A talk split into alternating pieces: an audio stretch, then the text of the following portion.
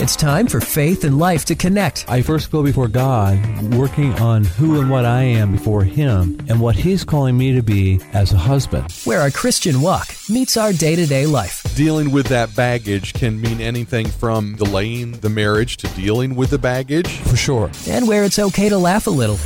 Meaningless days, I look at. I'm looking at meaningless days and live happily with the woman you love, and I'm trying to figure out how they wind up in the same set.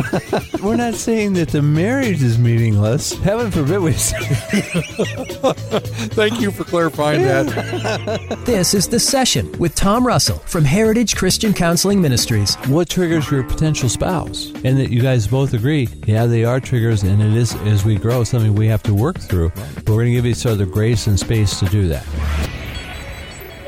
It is time for Faith and Life to connect on Rise FM and on the podcast network at risefmohio.com. This is the session. Welcome in. I am Scott here with Tom from Heritage Christian Counseling Ministries.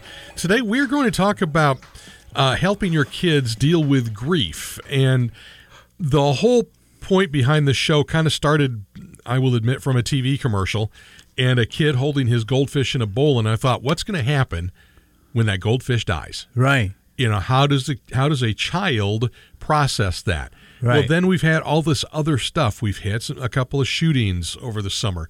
How does a child process that? And i thought it might be helpful for parents and grandparents today to kind of think about how your child processes grief today.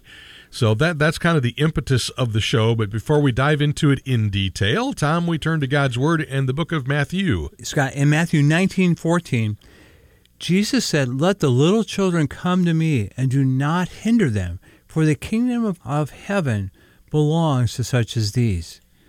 That's how important children are to our Father in heaven. that's exactly right Wow. So we're gonna we're gonna dive into this now. Tom, do you at at Heritage do you see children? Oh, yes. So you have some counselors, I think, that are specifically meeting with children. That's right. Eh, We probably have three that's the main focus of their uh, of their whole caseload is, Okay. is children Okay. and, and our play therapists. Yeah, we talked about play therapy a few weeks ago, and you can, Right. in fact, you can catch up on that episode on the podcast network at risefmohio.com. But I wanted to focus today on grief, and we're going to look at some research and talk about how kids cope with it and how you can help your kids cope with anything from the uh, the death of a goldfish to the passing of a dear grandparent. Right. You know, because kids are going to process that differently than adults. Is that safe to say? That is safe to say. Yeah. Oh, so children who are, are having a serious problem, Scott, with grief and loss may show one or more of th- these signs. And as we look at these signs, these are signs of depression. So if it's related to grieving, that's one thing. But also, if they show these signs and there's no connection to grief, then there's still warning signals that would su- suggest depression, and parents should be very concerned about them. I never really tied depression and grief together for some reason. Well, they are related because an extended period of grieving, when a, a person can get stuck in their grief, it can begin to focus and, and, and act like depression and become depression. Okay. Yeah. All right. So, an extended period of depression, which uh, a child loses interest in daily activities and events, that's always a warning signal in any family member, whether it's a child, whether it's connected to grief. There's something going on when they lose interest in the daily activities and events.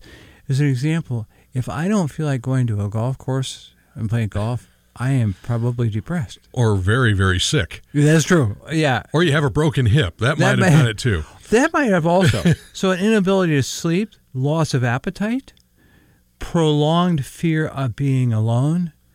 That's amazing. Our, our God created us with a desire to connect and be in relationship because He wanted us to be in relationship with Him. So, one of the most painful, uh, negative, unhealthy feelings you can have is the fear of being alone or abandoned our God also made that really strong because He wanted us to not fear that, but to turn to Him. So the kid that might act, let's say it's an eight year old that's all of a sudden acting like they're five, and there has been some kind of a, a loss in the family or a loss for them, would that be a signal as well? It can be, and, and so sometimes what happens, our psyche, our our mental capacity inside, we will regress back to a safe time or period in our lives.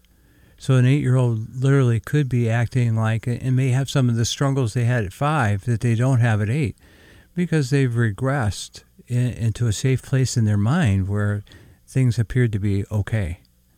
It's really interesting. This that this works. didn't happen here, so I'm going back to here where it's where I feel safer. Right. Yeah. Okay. There's not so much trauma when I, back here.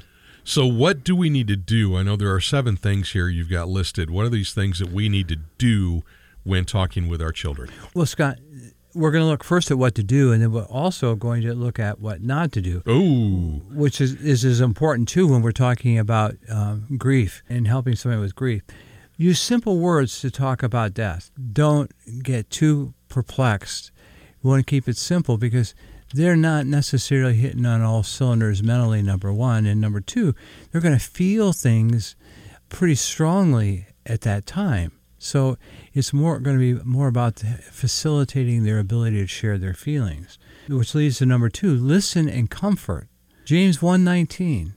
We are to be quick to listen, not to talk, not to defend ourselves, but to listen.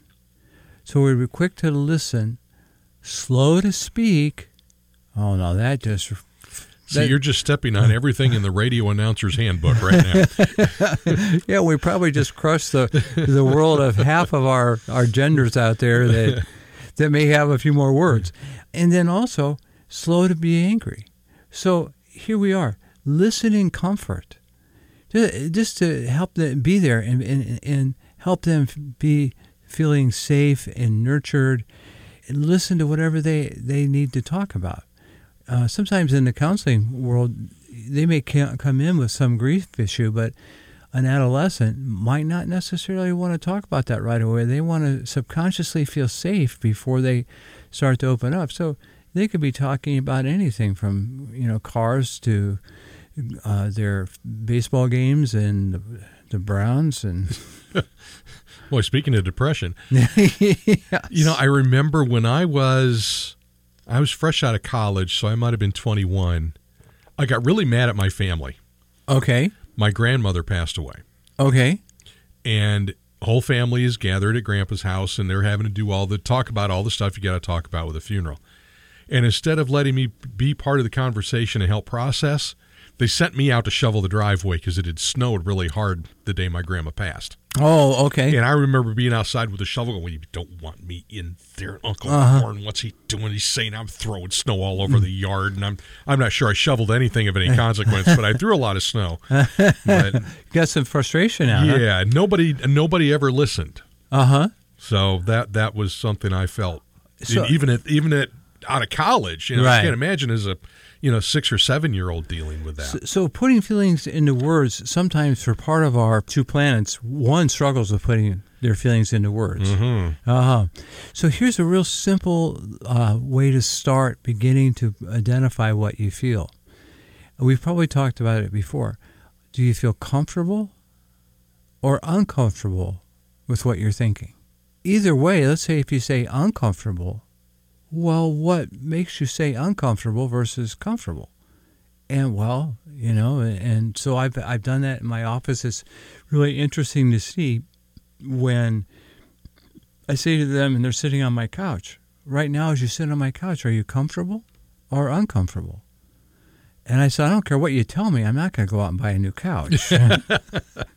so you know, they they may express, I do feel comfortable. Well, okay. Sometimes what you feel is comfortable. Sometimes they're good feelings. Sometimes they say uncomfortable. Well, what makes you uncomfortable? Well, what makes you aware that you're uncomfortable? How do you know you're uncomfortable versus comfortable? That begins to help them figure out what they feel. Another variation of that is are you encouraged or discouraged? Well, what made you say whichever one you said? And so they begin to talk about what they feel.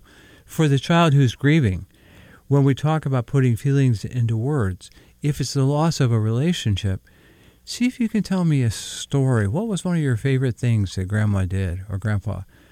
Oh, you know, I really liked her peach pie. You know, well, tell me about that. And when do you remember having that? You know, and so then they begin to put feelings into words. Peanut butter cookies. Oh, there we go. Homemade peanut butter cookies. After we process to this point, you know, keep it simple, listen, put the feelings into words. How much detail should should we tell them what's coming up, what to expect in the next few days? Depending on their age, the, it's very, very important. Uh, let's say pre-adolescent down even into third, fourth grade, they feel more secure when they know what's coming. That's going to be really important. If they're going to go to a funeral and they've never been to a funeral, we might want to let them know what's what's going to be going on, so that they feel more comfortable.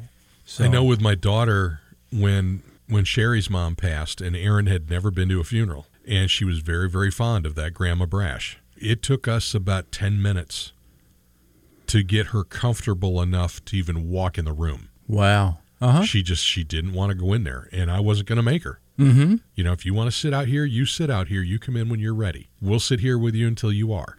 You know, and eventually she did, and she was able to see the love and support from everybody around her. That's how she processed, and she was a teenager, Mm-hmm. you know, early teens, I think. We might want that let them know so, there's differences in different funerals that you would go to. If if you went to Methodist funeral versus a Catholic funeral, I'm not making poking any fun. I'm just they're different. Yeah, You might want to let them know uh, it's a Catholic funeral where you might be doing some. you'll be doing a whole lot of a mass is a whole lot of kneeling, Is right. up and down, up and down, up and down. Yeah. Yeah, just to let them know what's coming. So, So we're talking about how to help your children grieve today on the session, and I know this can be a little bit heavy, but it's our hope to just simply share some information with you to help your kids if you have to go through this kind of thing. Uh, I like this next thing here, Tom. Give your child a role. They Right. sent me out to shovel the driveway. yes, and you wanted to throw snowballs at them. I wanted to throw a lot of things. Right. So what what are we talking about here with kids, though? Well, I think if it's possible to give them some kind of responsibility, then that responsibility may give them a sense of ownership. They might they have a sense of control over that, where they didn't have a control over the fact that Grandma B passed away. So you know maybe that's helping one of Grandma or or Aunt's meals that they're cooking, and maybe it's helping set the table, or you know asking the, the various family members what what kind of dessert do you want? Do you want the grandma's apple pie, or do you want the peach or blueberry? I think I'll take peach. Can I put them in charge of getting the coffee, Yeah, getting a bottle of water for Aunt May? as long as they can handle the coffee. Yeah, Yeah, and not drink it themselves on the way back. which I might. Now, this last one here, Tom, I, I find interesting because this is what we did when Grandma passed. The whole family got together and at the house, at Grandpa's house, and he got out the movie projector Uh huh. and we watched the old Super 8 movies of everything that had Grandma in it. And we started laughing about things that she did and stuff that she said and and it kind of gave everybody a chance to process and I think it helped Grandpa because he didn't say much that I remember. He just kind of sat there and took it all in. So I guess the idea is to help your child remember the person. You don't want them to forget. Well, yeah, and and so looking at the projector and the in the movies really did help uh, bring back those memories, and it also lightened the mood because some of it you could laugh at. Well, and today, in today's day and age, you could actually do a video on most smartphones, Right. which would be very helpful. And maybe the children help. Well, for one, the children understand more how to do that than we are. You got that right. yeah, they could help make the video. Yeah, yeah right, There you go. right. So you give them a role and it helps them remember at the same time. Yeah, So when we're talking about grief with with the children, Tom, how long does this last with kids? Does it vary from the younger to the older? Well, Or how does that work? Yeah, I, think the older may likely have it more um, in depth, but then you also have to think about, you know, maybe a 17 year old had more of a relationship because they were able to do more with grandma than their nine year old sister or brother. And so it, it may be meaning, more meaningful. But the initial severe and intense grief, if it will not be c- continuous, periods of intense grief often come and go over an 18 month or longer period. Oh wow. Okay. Yeah, 18 months to recover. So, you know, when, when we're talking about it's not grandma, but maybe it's a spouse, we could be talking about longer. And it's people begin to get worried about, well, why don't I feel better? I still stop and think about times when I, I miss my father in law, who's been gone without doing the math probably 12 plus years or more. It, it's still really special to me, particularly when it, it would be times when he was gone and my mother in law and my wife would be I'll be kind, talking about important things about retired teachers and you know and Yes. recipes and things, and that's good and that's okay. But when it, when they used to do that, my father-in-law and I would be you know talking about the Buckeyes or something like that. And it just missed that you know those kinds of things. I, and I'm pretty much over it in as many years as it's been. But I, you know, so my point is, there's still memories that are to come that are really good. So there's something we need to be patient then with the with children especially as they Right. process this. Keep an eye on them and be patient and and see them go through the process. So we've talked about what to say to children. Now it's probably important we talk about what not to say to children. And that's true. And, and in particular, Scott, what we're talking about here too is not only to children, but you also, if it's an adult is grieving, what we say really does make a difference. We can be so well meaning and like, well, you know, heaven was ready for that person. How is that going to impact somebody?